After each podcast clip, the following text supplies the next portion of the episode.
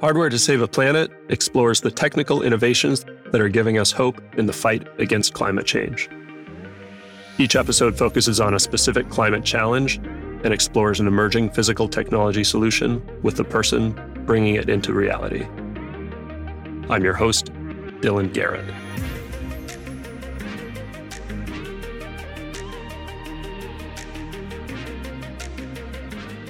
Hello and welcome to Hardware to Save a Planet. Our guest today is Kim Baker, Senior Director of Innovation at Elemental Excelerator. Elemental Excelerator is a nonprofit that invests in companies at the intersection of climate and social justice. Having an investor as a guest is an exciting first for me. Investors are such a critical part of the ecosystem, enabling innovations we talk about so often on the show. I'm really impressed by what I've learned about Elemental Excelerator specifically. Their portfolio includes many of the climate companies I've been learning are behind some of the most impactful innovations. I love that their core focus also includes social justice and diversity in the founding teams they support. I'll just call out a few stats that stood out to me to illustrate that. 51% of their portfolio companies are predominantly led by people from traditionally excluded groups. 45% are serving frontline communities, and 57% are working with community based partners. Their performance proves that this isn't just do gooderism. They've awarded 65 million or so to their startups, which have gone on to raise $7 billion in follow on funding for climate tech deployments. So their strategy is working and it's having a big impact. As I said, Kim is a senior director of innovation at Elemental. We'll learn more about what that means, but just to introduce her quickly, while she has a broad perspective on climate change, she has also built depth and expertise through her career in addressing the water crisis in various ways. She has experience with hardware to address the water challenge, going at least as far back as a project in college where she led a team designing a water pump in Niger, Africa. wow, you went way back. I dug deep but I think it's cool. And hopefully you can tell us a little bit about it. Kim, it's an honor to have you on the show. Thanks for joining. Yeah, thank you for having me. What a wonderful introduction. And I love first. I'm here for the first time for everything approach. So thank you so much. Making hardware to save a planet history. yes, I love it. I love it. That's what we're all about. Finding new avenues for conversation and deployment of technology, right? So I'll fill in the gaps a little bit. Elemental originally started as Energy Excelerator to help Hawaii meet its renewable energy goal. Fast forward to today, and as you've touched upon, our program has expanded drastically to touch really anything related to climate. So, energy, mobility, water, as you mentioned, infrastructure, industry, circular economy, agriculture, carbon, the list goes on and on and on. So we've got over 150 portfolio companies um, that we work with to date, which is awesome because we've seen these companies grow over the years, we've been doing this for about 12 years now. We've seen them grow over the years. And as you mentioned, be able to capture not only funding, but actually market share and sort of stand up these technologies as leaders in their field. So our companies operate in all 50 states, which is also an exciting win. And recently, over the last couple of years, we've expanded our program providing opportunity for companies to apply from all over the world as well as deploy their technologies in locations all over the world. So we're at 95 and counting, and we've enjoyed about 25 exits to date as well. And so part of what we're building is a peer to peer learning community where we understand that these problems are vast. We understand that these problems are hard and they won't be solved alone. And so part of the thesis of integrating equity at the center of everything we do is that peer-to-peer sharing and that dialogue that other founders can approach each other and say like hey i have a capital intensive piece of equipment that i not only need to develop and test i then need to go and commercialize it and so we're after that commercialization piece for the companies that we work with it sounds like an amazing program for the startups and a ton of value for them. I understand you're kicking off your application season for new startups. Is that right? That's right. Yeah. Maybe before we get too far into it, I wanted to make sure that listeners were aware of that and could hear more about what that's about. Yeah, that's amazing. We like to say it's the most exciting application season yet, the most exciting time of year. So we'll be opening applications here shortly. This year, the application cycle will be open for a number of months, which is new. We will invite companies to apply on a rolling basis, which gives us more opportunity to dig deep, to talk to community partners, investors, the team, et cetera. The list goes on and on. And we're really excited to see what's out there and are always inspired year after year about what each individual team is building and then understanding how Elemental can jump in and support with our not only our investment dollars, but also our network and our connections and the various initiatives that we've launched as part of our program now. And I'm curious, is there anything you're excited or hoping to see from applicants? Any particular challenges you're hoping people are addressing or stages of development or anything like that? It's such a good question. It's something we talk about at depth every year. And each year, honestly, it changes. It changes because we're growing as an organization we're growing in terms of the types and amounts of capital that we're able to deploy. And we're also adding new entrepreneurs to our network every single year. And so, with that, is both opportunities that are market driven. So, things like carbon sequestration and utilization are now top of mind that maybe weren't so top of the list 10 years ago.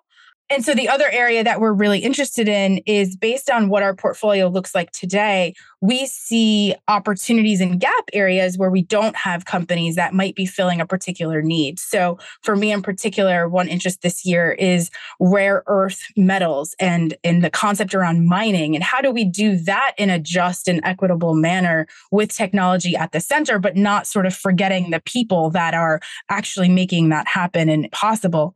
And so that's all to say each year we see new opportunities come as the market shifts and evolves that we will go and seek out solutions for. We're here talking today about the water industry.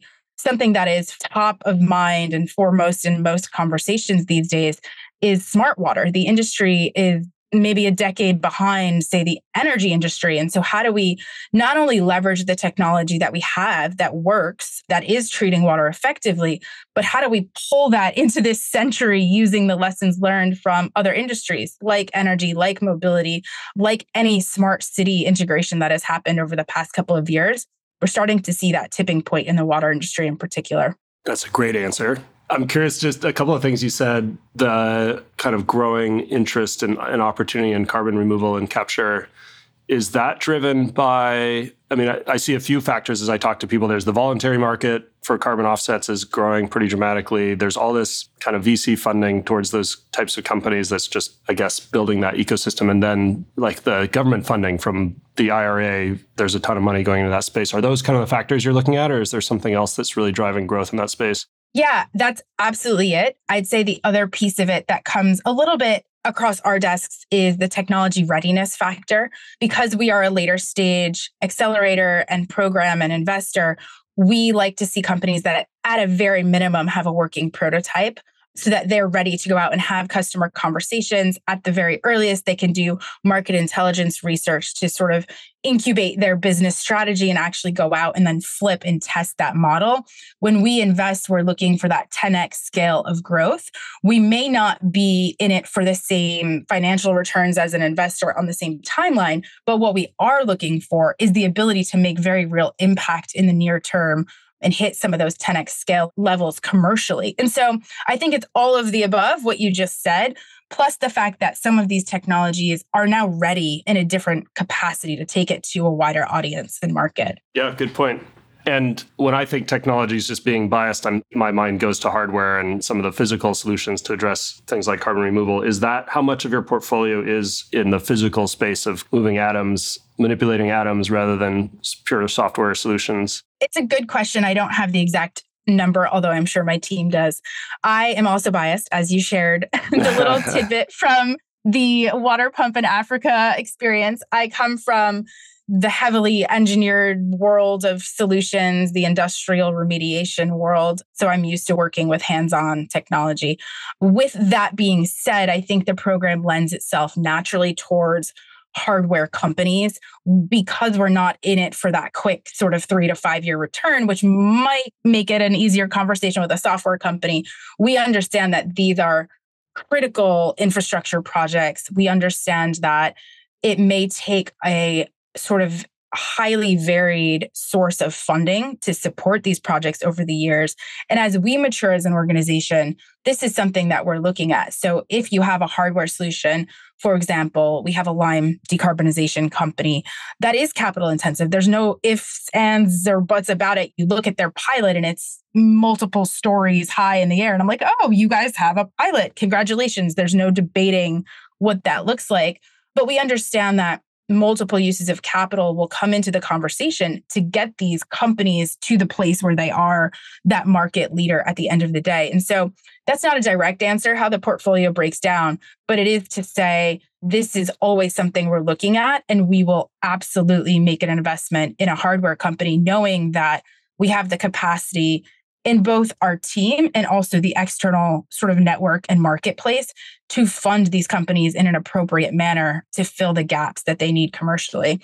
So if I had to guess, I would say at a very minimum, it's probably a 50 50 breakdown hardware software. It might even be more than that on the hardware side. Awesome. And I want to understand your role there specifically and even a little bit about your background. So you're senior director of innovation at Elemental. Can you tell us both what led you to that point and also what you do in that role? Yeah, yeah, it's a fascinating place to be. It's an awesome position, quite honestly. I love sort of the variability of what I wake up and go to work to do every day. And I get to work with the founding teams directly, which is always so inspiring and exciting. So, a little bit about me and sort of how I came to be at Elemental.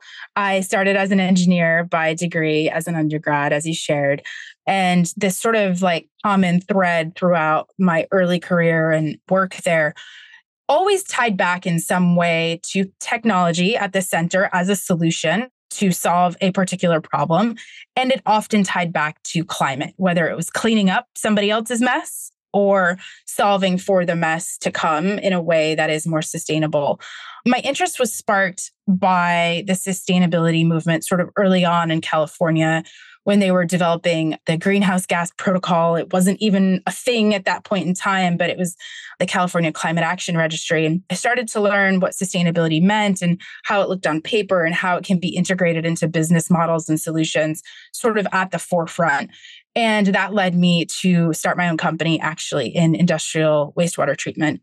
Again, prototype hardware solution. I then went on to work at a growth stage company where I was a, a senior product manager there, balancing between the really antiquated water market and us trying something totally new that everybody thought was like never going to be mainstream in the industry, which also had a hardware software sort of overlay on it. I stayed with that company about a year through its acquisition. So that was a growth stage company. So I really sort of did the whole founder's journey in my own couple of steps. And that's exciting because fast forward to today, what I bring to the companies that I work with personally is that sort of lived experience of I understand what it means to go out and ask for money. I understand what it means when your sensor breaks down and your pump doesn't work, but you're in the field and you need to figure that out. And I would consider myself sort of on the operator side of an investor. What I do as a director of innovation is a number of things. One is lead the diligence process for water and companies that sit in the industry vertical. And so that means we're constantly out in the market, looking at what's coming, learning about what companies are building, tracking them sometimes for years before we feel like they're ready to be invited to work with Elemental. And then going through the selection process, which is all the things that you might imagine comes with diligence, looking at the team, looking at the customers, looking at the finances, and really testing for fit, I think, with our program is what it's about. Are they going to be good ecosystem players? Do they uphold the principles of what we call equitable behavior? And do we believe that this company is going to grow and have an impact in the climate space in the future? Once that decision is made, I then manage the portfolio companies on the other side. So, a little bit of how we work with companies probably will fill in the details here too. We work with companies currently through two tracks. So once a company is awarded a place in the portfolio, we work with our earlier stage companies in what we call the strategy track. That is more of your typical accelerator model where there's coaches involved. We're thinking about foundational aspects like the equity piece. We're also thinking about customer acquisition and what a pricing model might look like, for example. The other model is what Elemental is most known for, and perhaps what best fits the concept of like a hardware technology startup as well, is a demonstration project. And the way that I like to describe this is like, okay, let's go put steel in the ground and let's do this in a manner that's thoughtful and thorough. And the funding that we release is essentially to stand up that demonstration project so that they then have something to point to. They can have their customers in their pipeline come and visit, see what it's like, get feedback, iterate beyond that. And those projects take usually somewhere between a year and a year and a half. And so our engagements with the companies are quite long and we're not a short term program. Once we have companies in our portfolio, we're working with them on a very regular basis for many, many years to come. I just talked to a cohort two company yesterday and we're onboarding cohort 13 here shortly. So we are coaches and strategists and sometimes board observers for the portfolio. And that's a lot of what takes my day to day time as well. So I never really understood that. So the you're funding these demonstration projects. You're taking companies who have a working prototype, typically. So that's at least on that second track you just described. They have a working prototype. Maybe that's in the lab. It hasn't been field deployed as a pilot somewhere where they can demonstrate it to customers.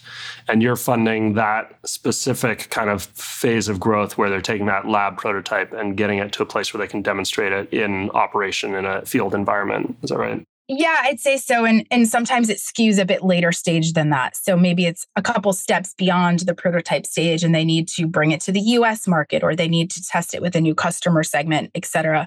I'll share something that we developed to help us think through what this looks like and what the opportunity is to sort of interject certain phases of growth. One thing that we're doing is thinking about the commercial piece. And especially in hardware, you hear a lot about the technology readiness level or the TRL. So, what we did is we took a step back and we said the TRL is actually only sort of half of the commercialization and startup journey. The other half is actually the commercialization piece. And while those do overlay on each other to an extent, the beginning of the commercialization journey starts towards the end of that TRL journey. So, okay, great, you have a product, you know it works. Now, what do you do with it? What's the value proposition? And then, how do you grow it to become a market leader? So, we developed something that we call the commercial inflection point scale, or you'll hear us for short say the CIP scale. And what we're doing is capturing major milestones sort of from that pilot stage onwards to understand where is this company in terms of its commercial development and that's the gap that we're playing with with these development projects.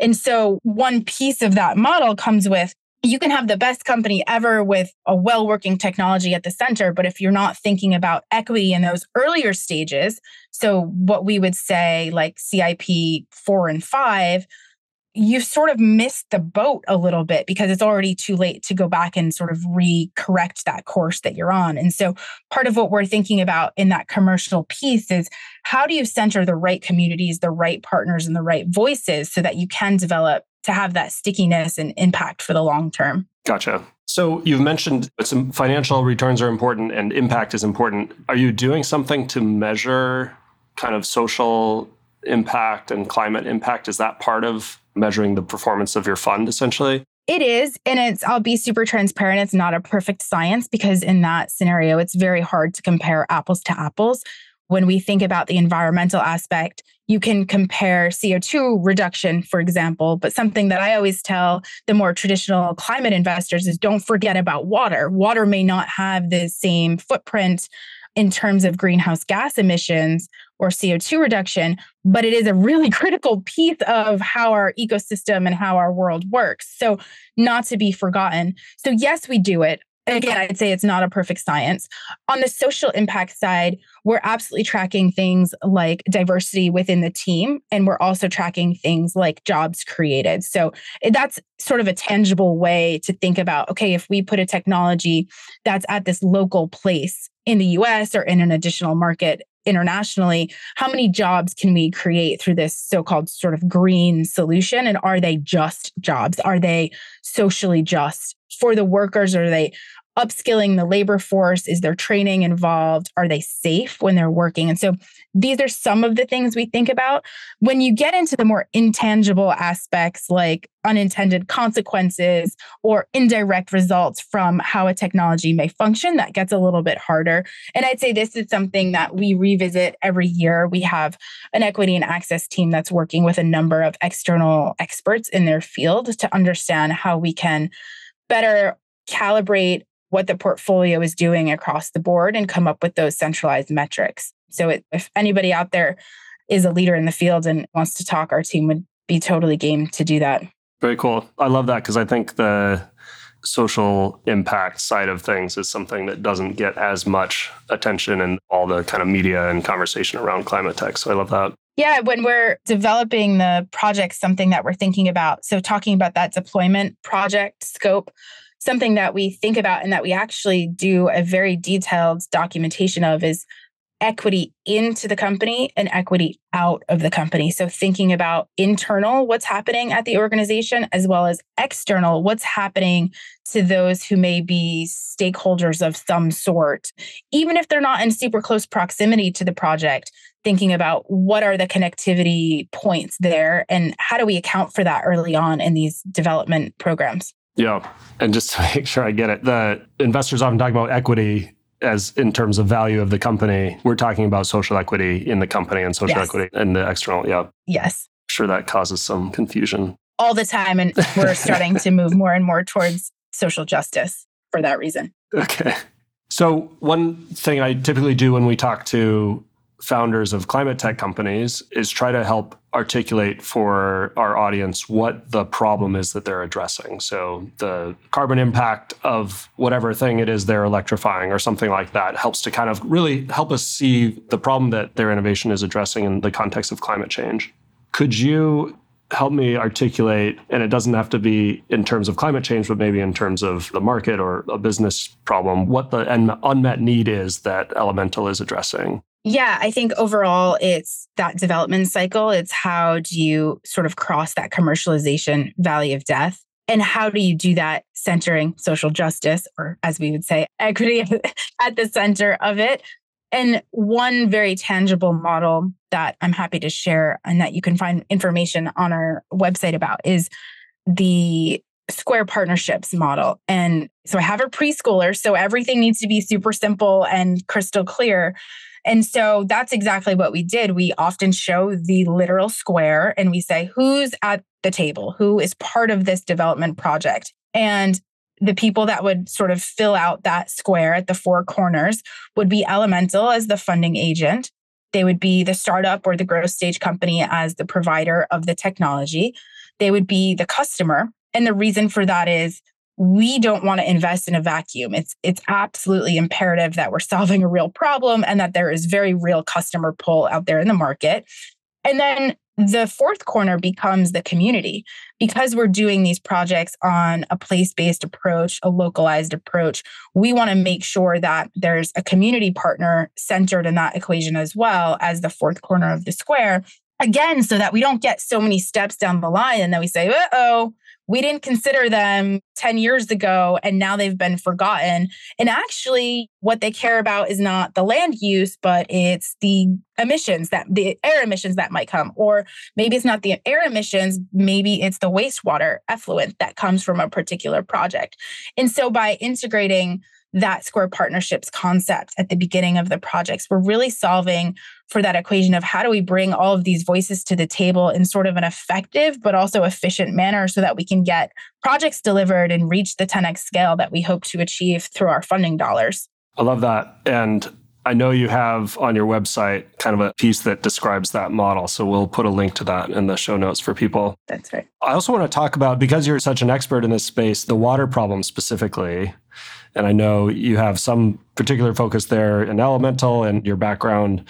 It might sound like kind of a very general question, but can you help me just describe what is the water problem and how should we be thinking about the main places to be addressing it and, and that kind of thing? Yeah, I'm happy to. But the billion dollar question, maybe the multi billion dollar question. Yeah. I hinted at this earlier, but I'll start by saying this is the UN's words, not mine, but water is the primary medium through which we will feel the effects of climate change. So let's think about that for a minute. Fires, intense weather, we're about to experience huge rainstorm, which will then result in flooding. We're experiencing sea level rise. And so these are all warning signals that our water balance is not balanced. We're completely offset here. And so it's thinking about how does technology play a role in sort of resetting that balance so that fresh water is conserved, that individuals across the world have access to clean drinking water and sanitation services. And how do we do that in a manner that is also cost effective? I think at the end of the day, it's got to stick around.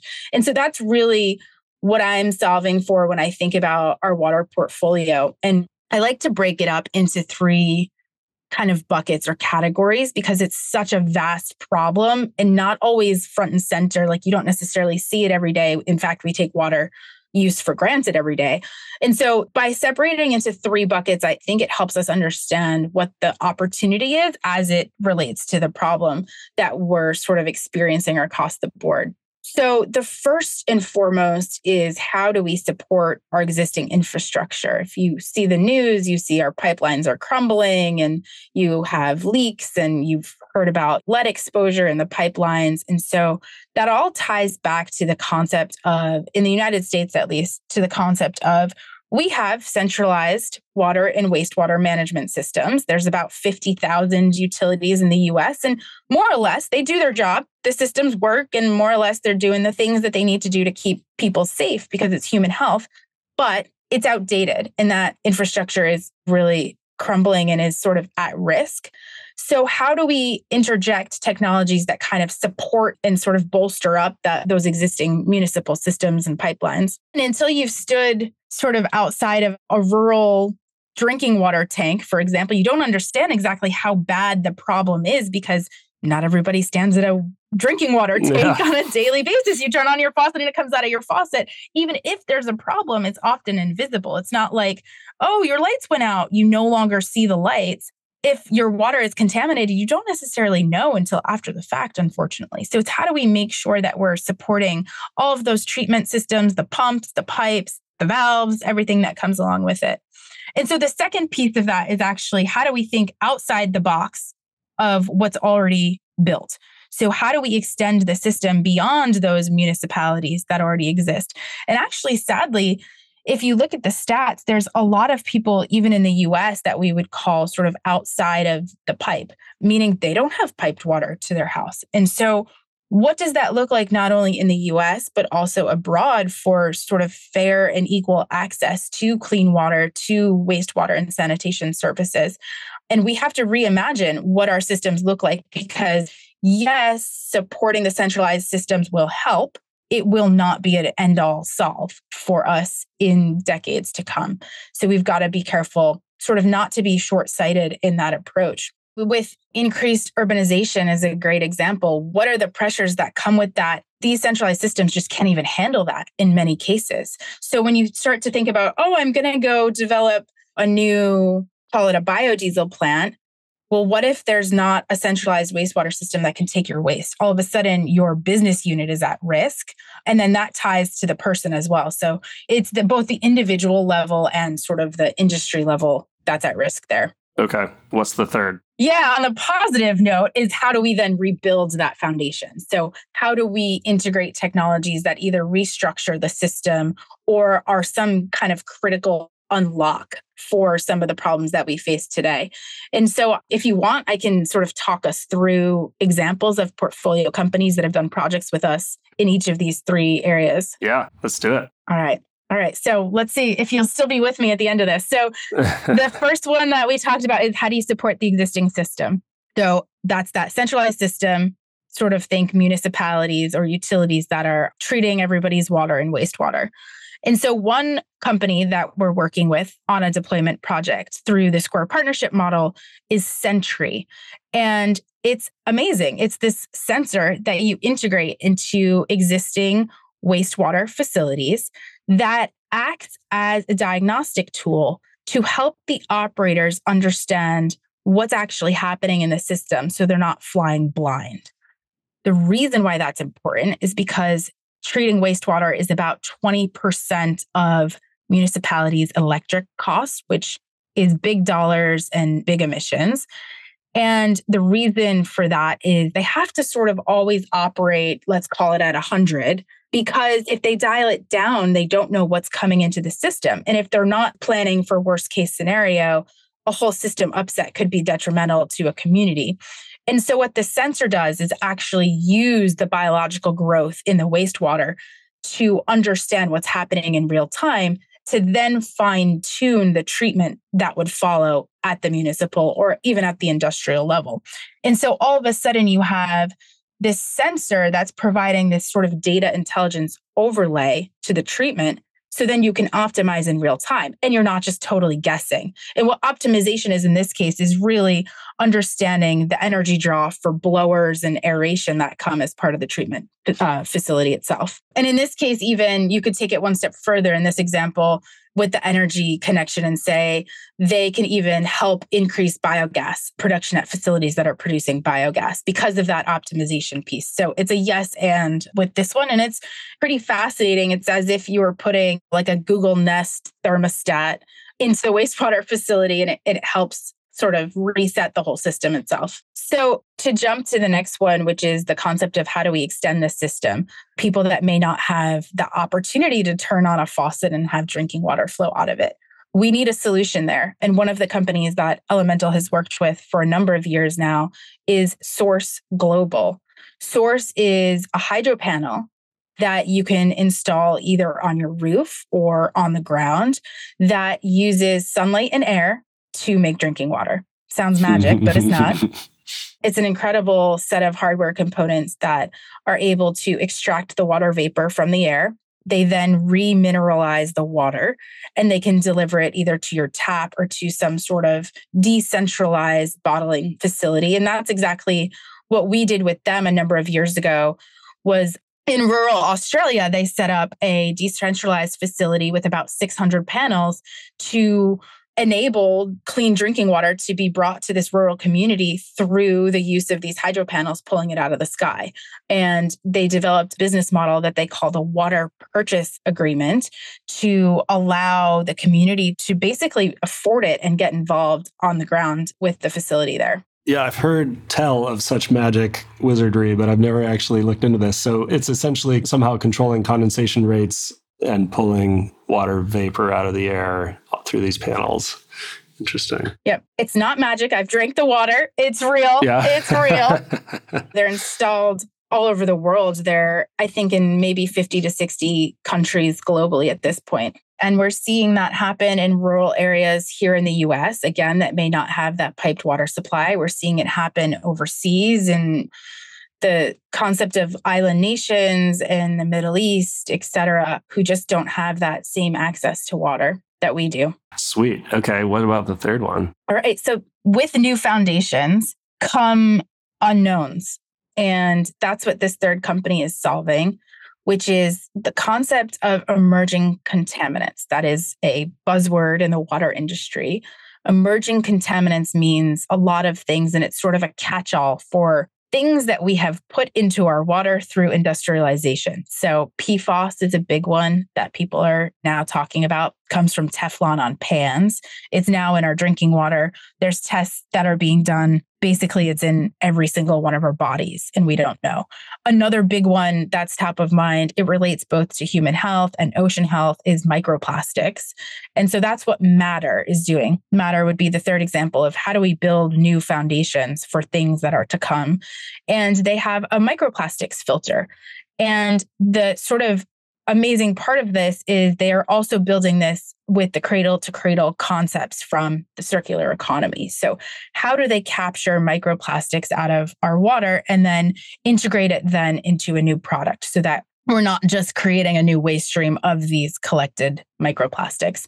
And so they have the world's first filter at this point in time, they're an earlier stage company and they are integrating the filter into domestic washing machines. So think about when you like pull that lint trap out of your washing machine, all of that textile waste is sort of ridden with microplastics. And there's no great way to currently capture that. And they're developing this method. And so they're starting with the household product and eventually will integrate these same concepts of microplastic capture into the industrial and hopefully someday the municipal markets. And so it's taking new spins on treatment systems like this to sort of pull us forward into what we're experiencing as the various pressures in the water and wastewater system today. Thanks for the examples. Those are awesome and all great hardware innovation stories, too. The thing about the future a bit, how do you see Elemental evolving over the next, I don't know, five to 10 years? That's such a fun one to think about. It's something our team talks about quite a bit. And what I'll say is,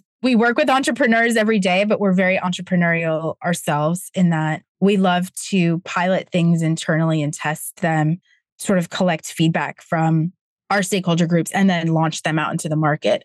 Actually, I'll give two great examples of what we've done previously to date. One is the concept of equity and access and the principles of equitable behavior.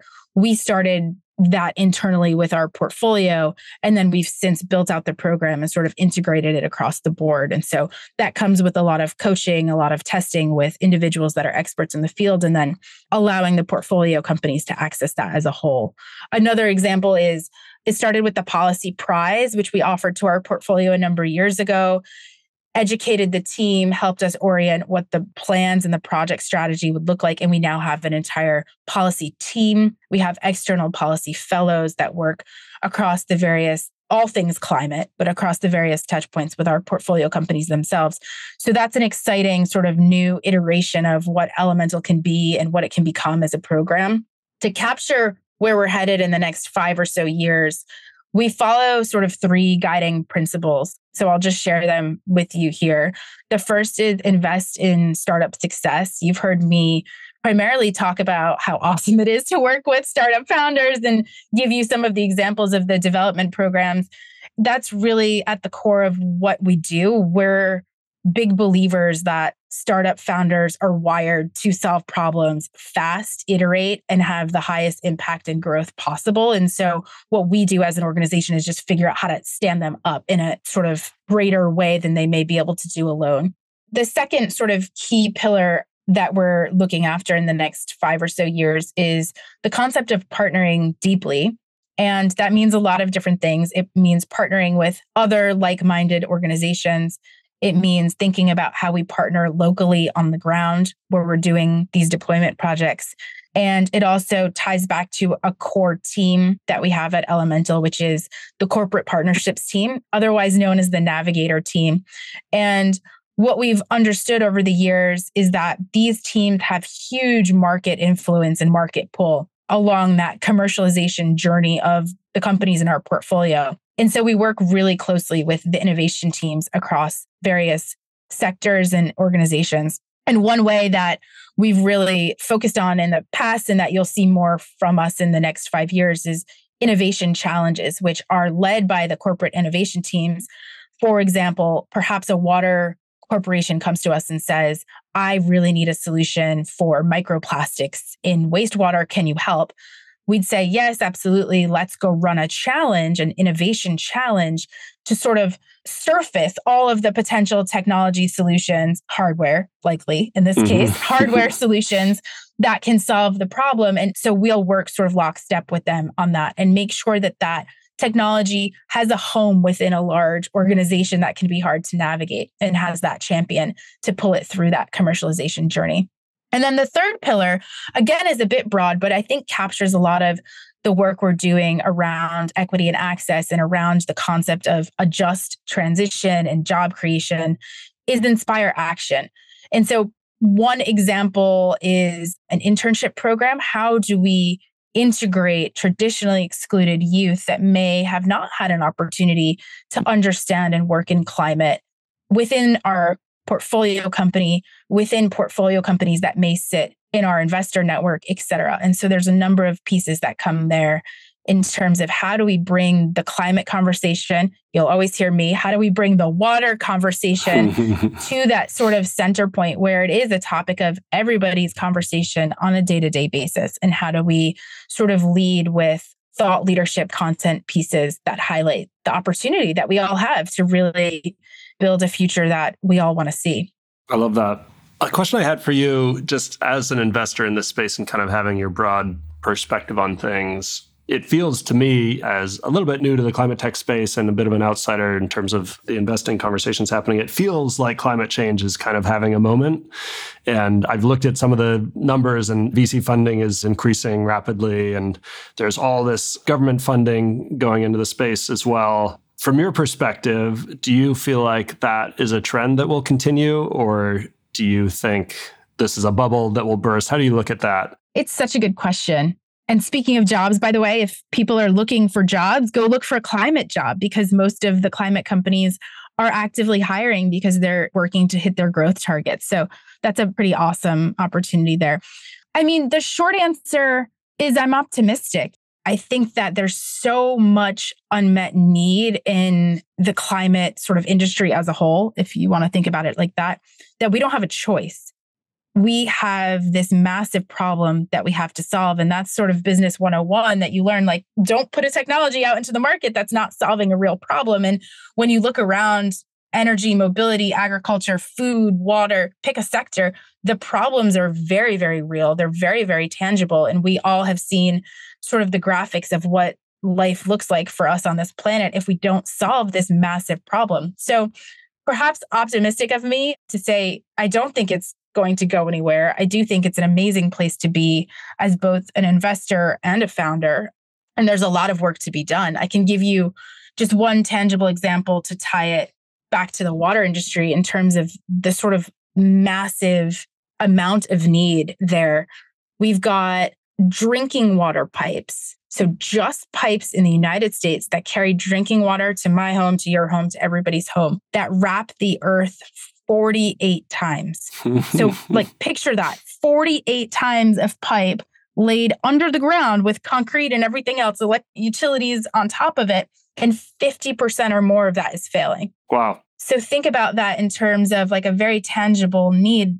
This is a problem that we have to solve. People will be harmed and the water will not be flowing out of your tap. And so, that's just one example from the water industry. We can give dozens and dozens of examples across each industry vertical that we work within, sort of in general in climate.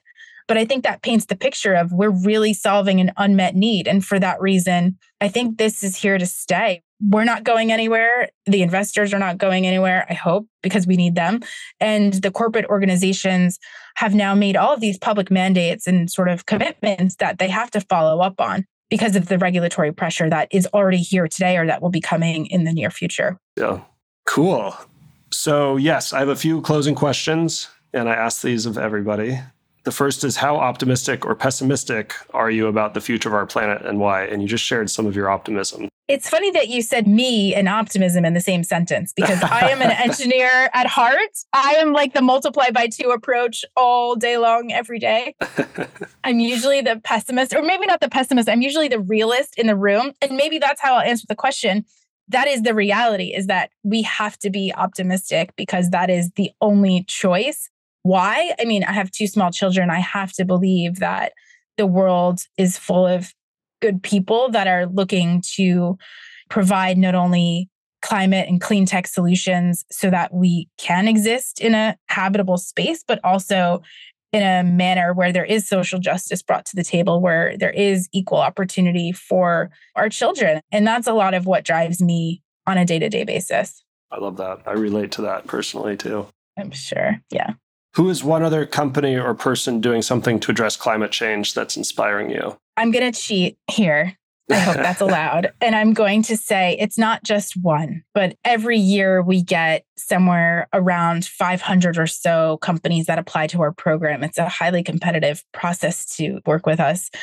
And that is not to go forgotten or unnoticed. When we read through the applications and as we start to meet the various teams around the world that are building solutions that are their passion projects and perhaps they've dedicated their life to these solutions it's super inspiring and it makes us want to come to work as an organization and figure out how we can do more, how we can be the long term partners, how we can build all the bridges they possibly need to have success stories. And so I would say it's really the collection of all of those entrepreneurs doing all of the various things in their corners of the world that are experts in their field. It's pretty awesome. And it's the story that I hope everybody gets to tell in the future. Nice. What advice do you have for someone who isn't working in climate tech today but wants to do something to help? This is a really good question. It's one that I think my response goes really local, which is climate can be this big, scary thing. It can also be sort of doom and gloom. And so, how do we simplify that conversation